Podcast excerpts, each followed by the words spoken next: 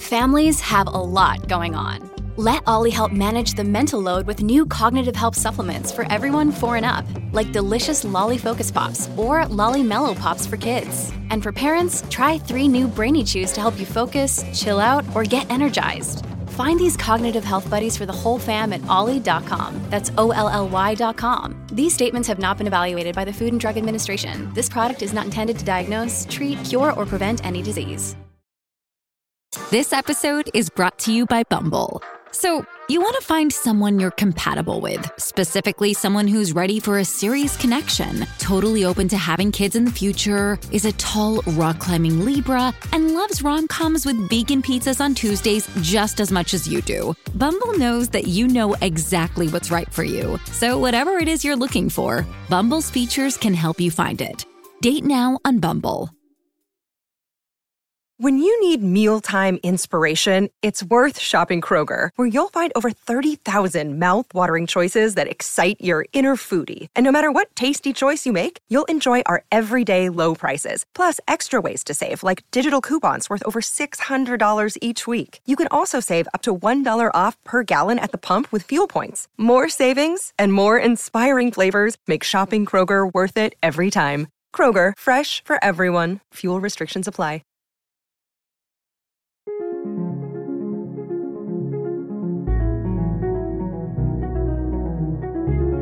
Welcome to the Proust Questionnaire. 35 questions giving us insight into what makes creative people tick.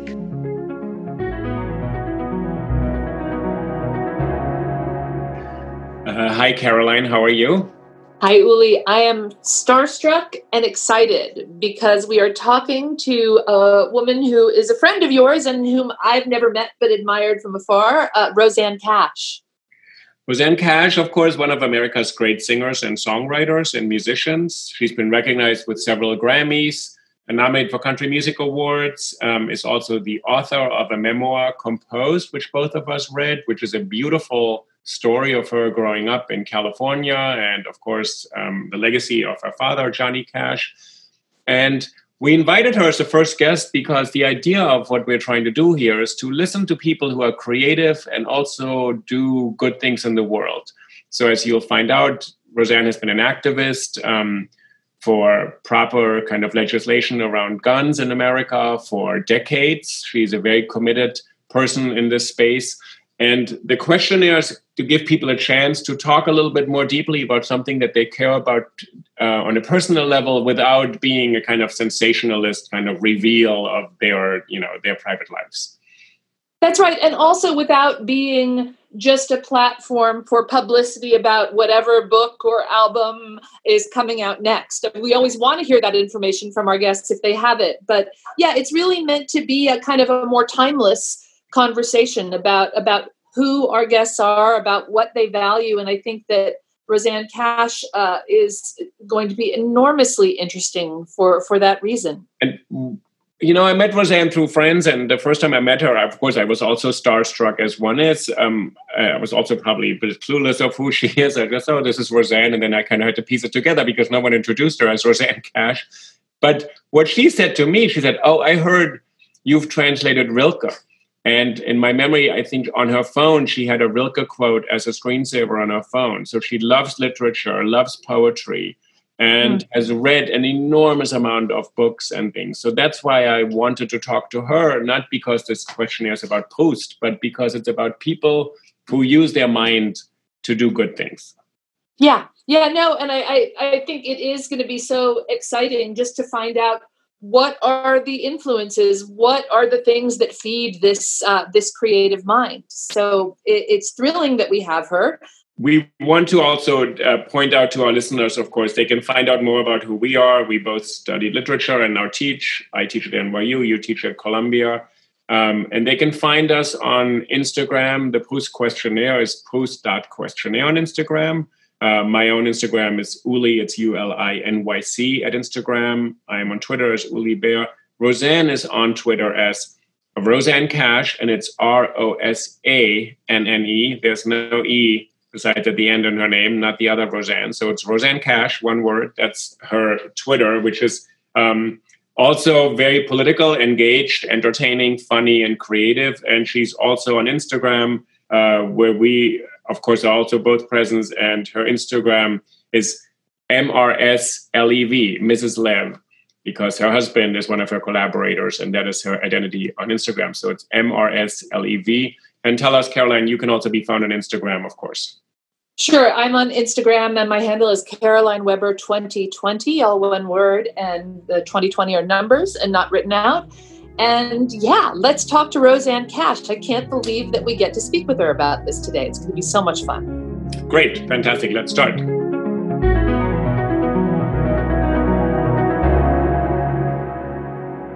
So we're so happy to have uh, Rosanne Cash today on the Proust questionnaire. Rosanne, first of all, thank you for coming today. Oh, this is the probably going to be the most fun interview I've done in a long time. Good, yes. so, not, so, not to put any pressure on you. well, we don't make up the questions, so there's That's not that much pressure, right? Yeah. All right, so to get started, we'll start to go in order and we may get sure. to all of the questions and we may not. This is a good one to start. What is your idea of perfect happiness?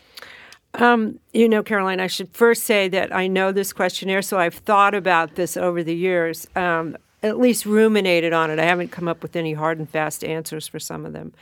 But that question, I always think perfect happiness is when my husband and my kids are all healthy and well and happy and pursuing their goals and nobody is in crisis, right? Yeah. yeah. Then I'm happy. My mother used to say, I'm only as happy as my least happy kid. And I always thought that was really codependent and an awful thing to say mm-hmm. until I had kids. There you go. Yeah. So perfectly happy now? You're looking pretty happy today. um, I'm pretty happy today. We're knocking on wood and crossing yeah. our fingers yeah. and doing all sorts of superstitious right. things. I should add something to that, though. I, I mean, I, I'm not happy unless I'm um, working. So if I'm also, if everybody's healthy and happy and I'm also working on a project I love, boom, that's it. Yeah, we Uli and I have been talking about how much we love your memoir, and for me, one of the many, many great pages is where you talk about um, sort of the satisfaction of work yeah. and how if you just are doing the work, that's its own kind of fulfillment, and that's I think something that many of the people we talk to can probably relate to and appreciate. But. Yeah, the work is redemptive. Yeah, yeah. All right. So conversely, uh, what is your greatest fear? Well, it's the flip side of your first question is losing one of those people I love the most. Yeah. I mean, I think that's a lot of people's greatest fear. Sure. sure. I also fear pain, physical pain. Yeah. Yeah. I mean, I guess that's also fairly common, right? Um, yeah, I would think so. I share that fear. uh, you know, I had a health crisis at, um, 12 years ago, and uh, there was a lot of pain involved. And mm. so I'm always kind of, I have a little bit of PTSD about pain. You know, if, sure. there, if I get in any pain, I, I go down a rabbit hole. Yeah, yeah. No, you've had your share. I've had my yeah. share. What is the trait you most deplore in yourself, Rosanne? self absorption. Okay. and what is the trait you most deplore in others? Bitterness.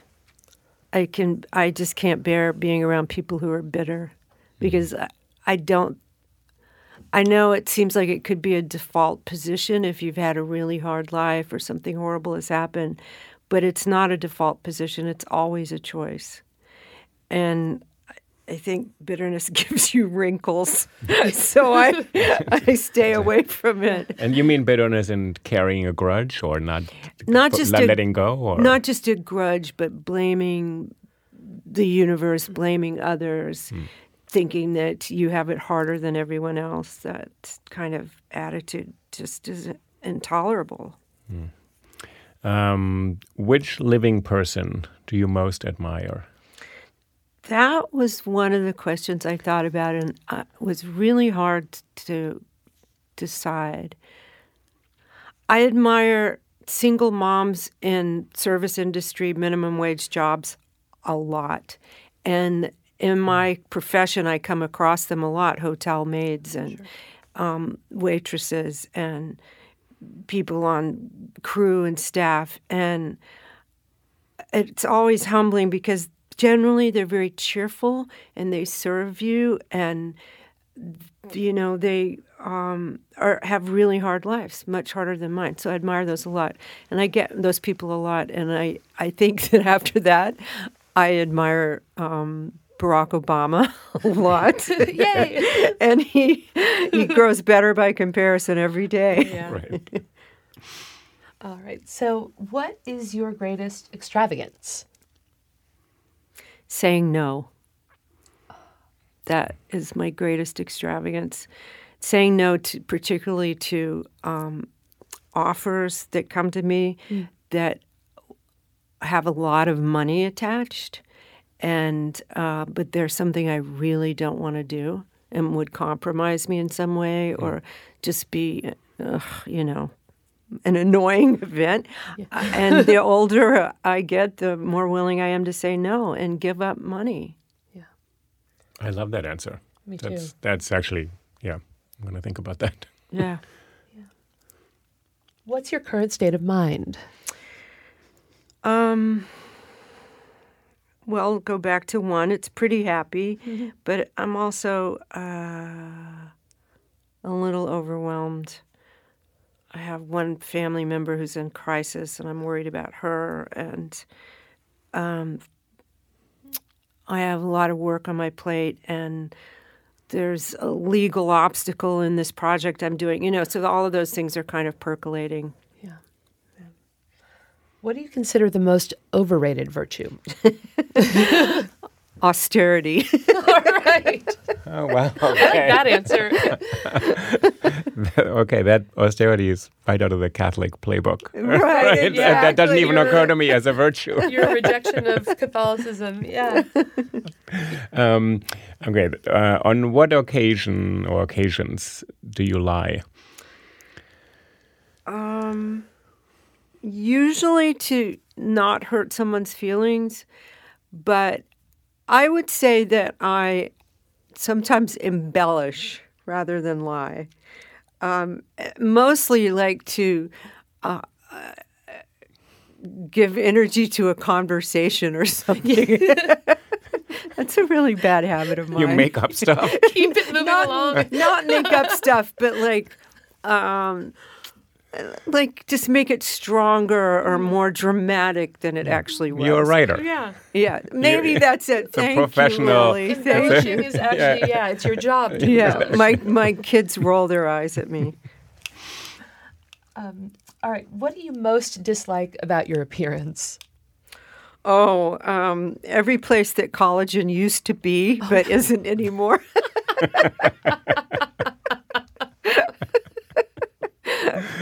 Okay, that's a good one. All right. um, oh, which living person do you most despise? There are a few candidates out there. There these- are a few candidates in, our There's- day and age. There's a few that who are vying for the number one spot, but I would say today Mitch McConnell. We've heard that a few times. so- Have you really? Oh yeah. Well, So okay, so he ranks really high up there of people who despise someone that is Mitch McConnell. All right. Yeah. profound corruption. Yeah. Um, so again, inversely or conversely, what is the quality you most like in a man? Oh, um, most like I really love a man who has the ability to listen uh, and doesn't mansplain or just or just wait to inject his. Uli has that in spades. You, you Capacity always, to listen. You're a very good listener. You know, I had to learn that. I was not brought up socialized or it wasn't intuitive to me. So That's so interesting. I learned that. But the fact that you were willing to learn it or knew it was something you should learn, Yeah. that's a huge Yeah, deal. I learned it from women. For sure. of course you did. You don't learn it from- What is the quality you most like in a woman? Um, kindness, devotion to art, loyalty. Which one of those would be first, though?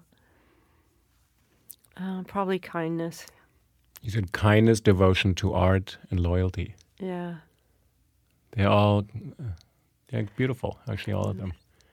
Uh, yeah, I, I think the umbrella for those would be uh, personal integrity, you know? Yeah. Just an Right. attention, uh, uh, awareness. Right. Um, which words or phrases do you think you most overuse? What time is sound check? I, I like that. I would, at We haven't heard that one. No, we haven't. At least it's not Mitch McConnell. Okay. or what time is lobby call? you know, the, the time you have to meet the band in the lobby to go to either sound check or the airport. What or who, Rosanne, is the greatest love of your life? No, my husband. You know, I um I had a dream about him before I met him, and I dreamed that it was the deepest love, and we were had reconnected after lifetimes of not being together or lifetimes of being together. I didn't know, and then I met him, and I said in my mind, I went, "Oh no, it's him." You knew right away. I knew it was him right away. Wow. Yeah. So then he and I had this argument for years about um, what love is. Is it instant or do you, does it develop over time? And I was all about it's instant, and he was all about it develops over time. and then we met in the middle. It's Um, both. It's both. Yeah. And maybe it's both. Yeah. Beautiful. Well, and you've been married for how long now, too? Uh, 24 years. So yeah, Yeah. it's had time to develop over time. Yeah, that's right. Yeah. Um, when and where were you happiest? Well, I just have a baby grandson, which has made me realize that I've always been happiness happiest when there's a baby in the house, whether mostly my own babies, but now him and even other people's babies if they were in the house. It made me happy. Nice. okay. Um, which talent would you most like to have? I would love to be a great pianist. I've thought of that so many times to just sit down at the piano and have it come intuitively and naturally and with soul and with technique and through many genres. I would love that talent. Right now I go ga ga ga ga. Are you teach? Are you taking classes right now? No, I did. I you know, at some point you have to say what do I have time to focus on to become better at and what do I not have time? And that would be a lifetime pursuit. If you could change one thing about yourself, what would it be? Um I would be free of painful ruminations and obsessions about the past. That's the thing that most troubles me and regrets. I don't trust people who say they don't have regrets. I think I have many regrets and so would I change the obsessions or would I change what I actually did, what actually happened? Well, right now I, I couldn't go in the ba- past and change. It's mostly to do with mothering. Really? You know, like, oh, I wish I'd done that for that kid. I wish that hadn't happened. I wish that trauma hadn't taken place. And, but, um, so yeah, I'd change the obsession about that. Those 4 a.m. alarm bells. I saw one Dark of your lists. of I soul. saw one of your lists on Twitter. Yeah. the 4 a.m. obsession donation. We'll put it in. The, we'll put it in the notes. It's pretty funny, actually. I liked it. what do you consider your greatest achievement? Hmm. That was one that I've thought about and I couldn't. Oh, you know what my greatest achievement is? Is surviving my childhood. And not just surviving it, but becoming um, f- flourishing, having a passion, devoted, devoting myself to it, and becoming good at it, and showing up for work, and that persistence and resilience. That's that's really my greatest achievement. Um, if you were to die and come back as a person or a thing, what would it be? myself, but um, more evolved, smarter, with all the knowledge I have now, and more compassionate, less self-absorbed. You know, mm. just more evolved. Right. That's a good answer. Where would you most like to live? Well, I I think where you live is a choice and that it's not fair for me to say I wouldn't live in New York City where I actually live because I'm not handcuffed being here. At the same time I'd love to live by an ocean where I could look at waves every day. Yeah, and that features um a lot in your memoir actually. Yeah. We talked about how important moments in your life you've spent looking at the at this at the ocean, right? Or taking the problem to the sea, you Yeah. Know. I mean, I'm certainly not the first person to feel like that. I think Patti Smith wrote about that in her Yeah. Mm. memoir as well. And um, there's something purifying about the ocean. So New York by the ocean. It may happen actually sooner than we think. Yeah, sadly. Right? And we're all Maybe- downtown, so the water maybe- is going to. yeah, maybe New York by the ocean, right? That's so true. I should build a seawall outside Oh my God, house. that would become our most treasured possession. um, uh, what is your most treasured possession?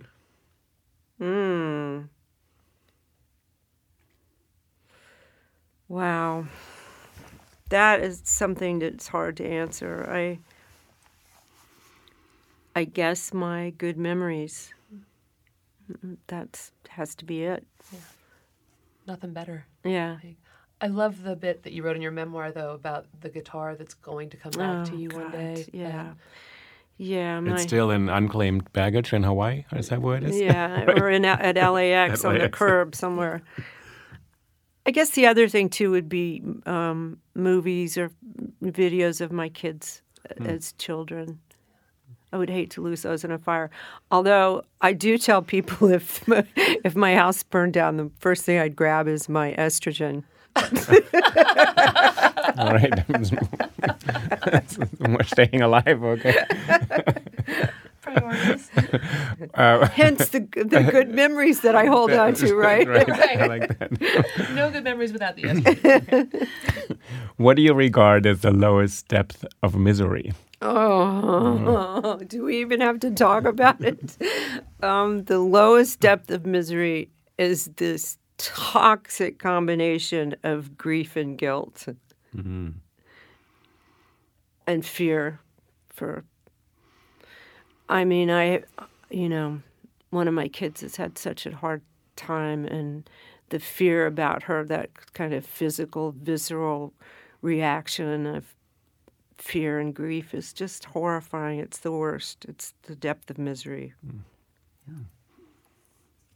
I was going to ask you, but then we're adding something. How do you get out of it? But I'm not going to ask you that right now. Uh, what is your favorite occupation? What would you want to do if you're? I think the question is meant to be if you weren't doing what you're doing right now, or if maybe it is what you're doing right now. You mean work wise Yeah. or leisure? I think How so. you spend your time, yeah. I think. Yeah. So My favorite occupation is songwriting, uh, particularly when I have that moment in writing a song where I see where it's going and how it should be finished, and I just have to do the legwork from that point to the finishing. That bit is so satisfying. Or when eh, recording, you know, when a track suddenly comes together, like you know what the arrangement is or what to do next, and then it comes together. That's just that's my favorite. Beyond that, I love sewing. Oh, you do really? I do. I don't love the actual sewing. It's that's really tedious, but I love sitting with my girlfriends and sewing. You know, Uli, you've been I to do. a sewing circle. I've uh, visited for minutes. You visited. You've I been know. the only I'm, male I'm the very. I'm very gender specific. it's it's a women's sewing circle. I've stepped in and out as a as a bystander, right? um, what is your most marked characteristic?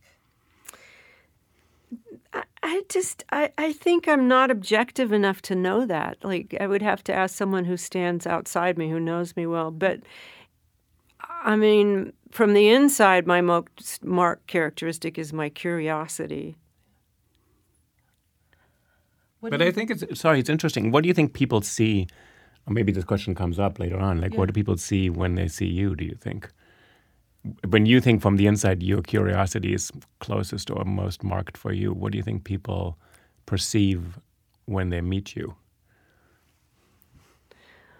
Um, that I pay attention. What what would be the word for that? Your attentiveness or Yeah, presence of mind. yeah, being present. Yeah, And we may have kind of implicitly covered this when talking about uh, favorite characteristics in men and women, but what do you most value in your friends? Well, it's kind of selfish, but I value that they keep showing up for me. They keep coming to my concerts. They're interested in what I do. They um, care about my feelings. You know, I really value that. That's all selfish stuff, but it's attentiveness on kind of a deep Yeah, level too, right? yeah, that's They're- right. They're paying attention. they're paying attention. That's right. Um, who are your favorite writers? Shakespeare. I have a bit of an obsession with Shakespeare.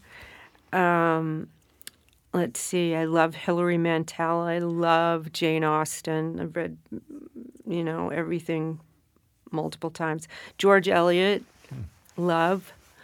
Um, Rilke, I love. I know that. you Yes. know that. Um, Mary Oliver, the poet. Um, Stephen Greenblatt, the um, Shakespeare yes. Yeah. scholar. Also, James Shapiro. Mm-hmm. Um, I'm trying. Oh, MFK Fisher.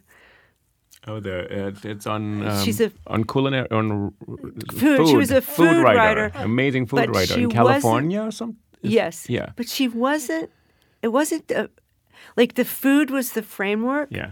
and she wrote about relationships and um, you know her inner life by writing about food. It's fascinating. In fact, I kept her picture on a postcard above my desk when I was writing my memoir. Really. Yeah, I, I do. I love her, and Alice Munro, short story writer. Yeah. Um, Yeah, MFK Fisher. I haven't thought about in a while. That's right. It's very Californian to me somehow. yeah. Well, she did live in California, yeah. but she also lived in the south of France. Okay. Yeah. Well, that's it. Um, okay, that's a that's a lifelong list. That is a lifelong Yeah. yeah, and a nice preponderance of women writers, I have to say. That's- Yeah, heavy on the women writers, but uh, that's actually not intentional. It's Yeah, just sure. the way it's gone. Um, that's one of my chief regrets too, is that I won't be able to read all the books I want to read in my life. That's a hard one when they start to pile up Oh and my time God! is short. I know. I read somewhere, my husband sent me this article that I had missed in the FT, um, some scholar coming forward with seemingly convincing proof that Shakespeare might have been a woman. Did you see that? I mean, it didn't sound right to me, but I- hate that. Yeah. I really do because I mean, if you read Shapiro and Greenblatt, Mm-hmm. they can trace back these references in course. the plays that have to do with the flowers that grew nearby when he was growing up, and you know the all of these connections. And I, I don't like the Oxfordians either, who think the Earl of Oxford wrote the plays. I think that's really elitist. In fact, I got in a serious argument with a friend of mine about that.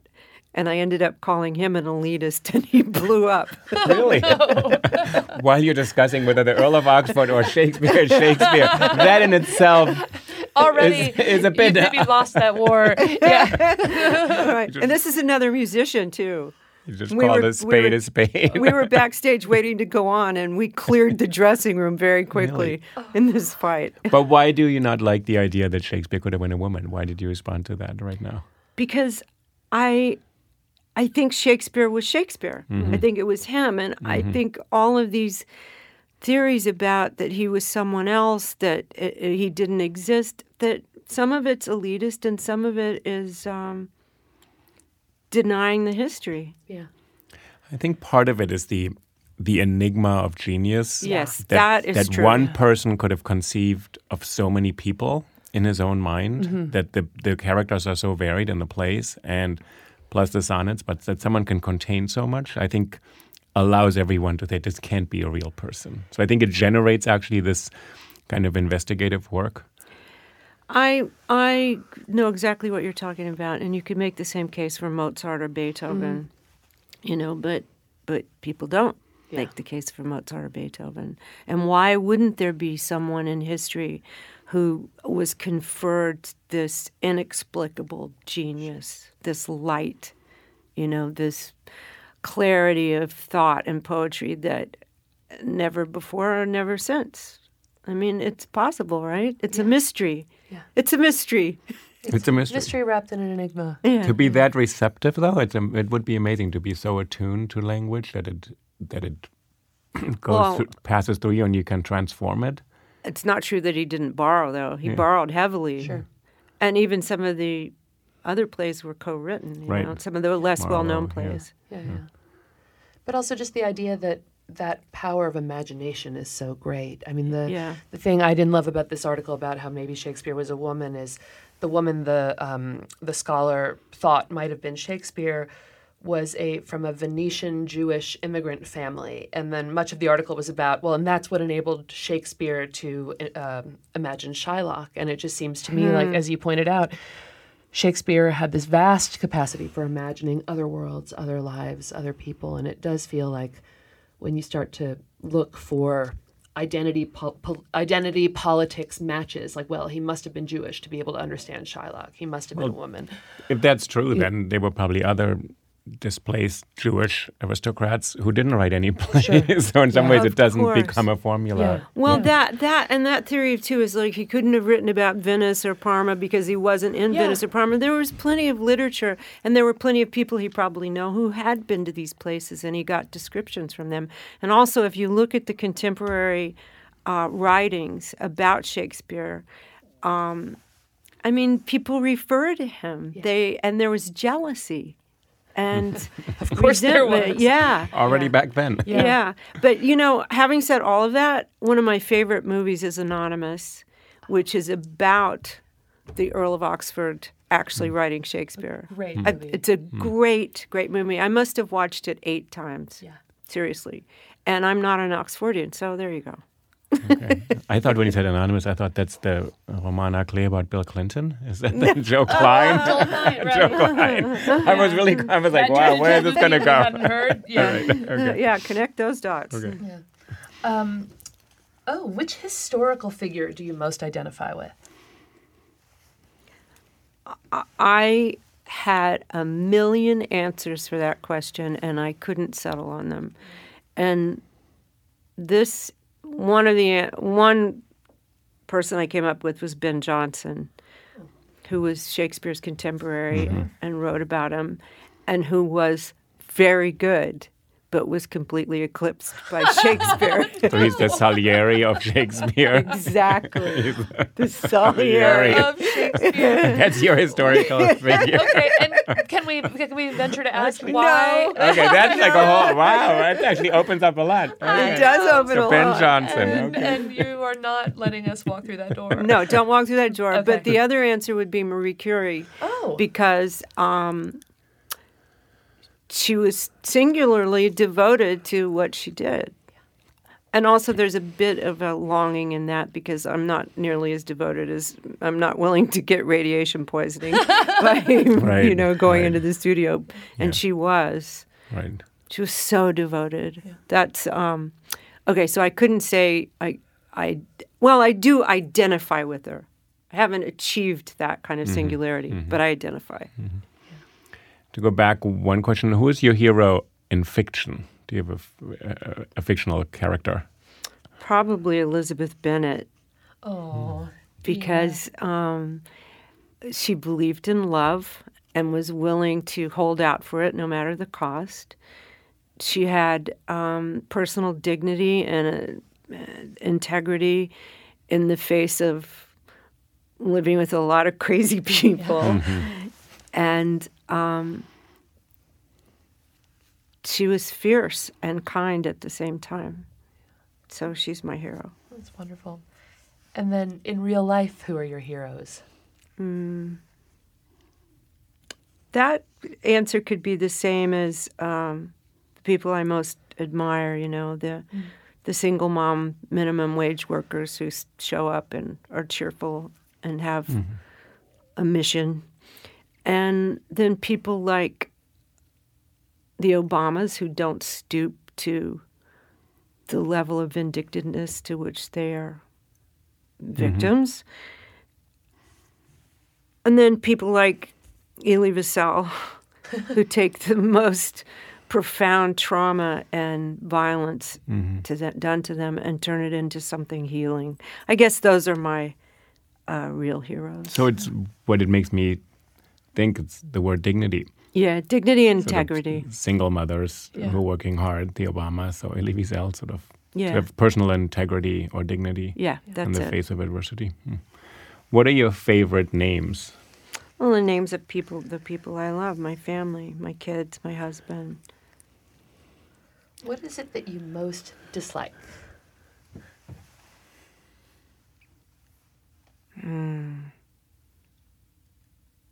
I have to think for a minute that I most dislike.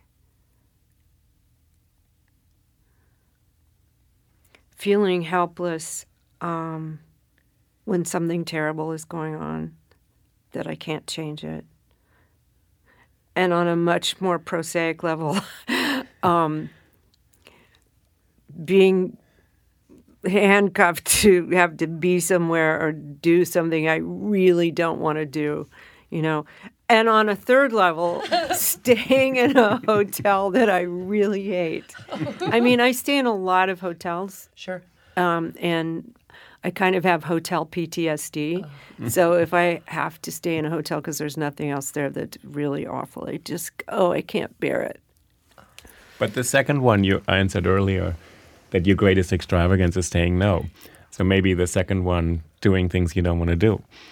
That balances each other out, right? So you learn to say no to things so you don't get stuck handcuffed Yes. to Exactly. obligations. Obligations Yeah. and maybe in bad hotels too. Yeah. Are there particular? You, you probably don't want to name them here. Maybe you do, but are there particular hotels you go out of your way to avoid? Like you won't go to a particular town anymore because you know there's just the one hotel and you, you can't take mm. it again. Or Well, that depends. There's so many things to weigh. There's the economics. There's like I haven't been there in a long time, Right. but my record is selling. I should go there. Blah blah blah blah blah. This is the only hotel. I mean, I am not nearly as bad as some people I know, who if it gets below the level of a Four Seasons, no. they won't go. if it's the three seasons, they'll walk out. Yeah. I'll go down as far as a Holiday Inn Express, but no lower. all right, that seems that seems fair. that seems fair. That doesn't seem like a diva. That's not like you know No. pluck out all of the brown M and M's in No. my candy jar in the green room. Um, I'm not a diva. all right, clearly not. Uh, what is your greatest regret? We touched on that earlier in another question, I yeah, think. Yeah, mistakes in parenting. Those are my greatest regrets. This one's morbid, but it's on the questionnaire. So, um, how would you like to die? after saying goodbye to everyone. Um, I mean, I- I don't want to necessarily die in my sleep. I want to be able to say goodbye to everyone. Actually, you're the first person who doesn't say, I want to die in my sleep. I know. You want to be aw- actually awake and I, aware. I hear people say that, and I don't. I actually think you. Yeah, no, that you make a don't good wanna- case for it. yeah, because there's too much. Uh, there's even more trauma to the people you lo- love and are leaving behind if that happens, right? Right. Wouldn't you think so? Because they never got to say goodbye. Never got to say goodbye. Right. That's an incredible gift to give the people that you're leaving if you're able to do it that way. Maybe it'll make up for how I fucked up in other ways. uh oh, can you curse on your program? you- yeah. I think we can curse on our program. I don't know. This is. America. It's free yeah. speech, right? For now, we still have free speech, so we will keep it that way. what is your? Do you have a motto? What is your motto? Well, I think I adopted the motto. You know, the Cash family was came from Scotland in the mid 1600s, and before that, it went. They went back in Scotland. We've traced them back to the 11th century. Hmm. So somewhere along the way, because there were earls of Fife in my the Cash family, there was a coat of arms developed for the Cash family, and the motto on it, which is really wild, is better times will come. oh, So you always have that in front of you. No matter how bad it is right now, better times will come. No matter how good it is right now, better times will come. So I'm an eternal optimist. It's it's beautiful, but it also kind of makes me think of a kind of wind-torn castle in Scotland, and th- things are tough. Yeah. Yeah. better better times will come. I mean, Yeah. it's not that good right now. Well, that's a particularly Celtic thing, isn't it? That um, suffering, you know, and making music out of it. Yeah, no, one can see then the kind of connection to the American South. And, yes, absolutely. Yeah. You said in your memoir that you um, you had this this idea, or early on, that you didn't you wanted to live your life as a perpetual beginner. That seems to resonate with this idea that better times will come. That something new, that you wanted to be open to new things and not settle into a life that you'd already understood. Or I, I had never thought about that, Uli, but you're, I think you're absolutely right. Because if better, i.e., different times are coming, then you are a beginner, right? Yeah. That's always something to look forward to. I'm always excited about what's going to happen next. And I'm glad I've retained that quality. All right, All right. better times will come. Better times will come. Although hard to imagine having a better time than we just did. So, Rosanne, we want to thank you really for um, being on the Proust questionnaire. So, as you know, Proust found this um, little text, and I think, in 1895, right? That's right. Yeah, he was very young. He was 23, 24, and um, and we're hoping to give it new life. The the questions give us a really interesting uh, set of glimpses into your creative mind, and we really appreciate your having taken the time to do this. Uh, it was an absolute pleasure. Thank you so much. Thank you. Thank you.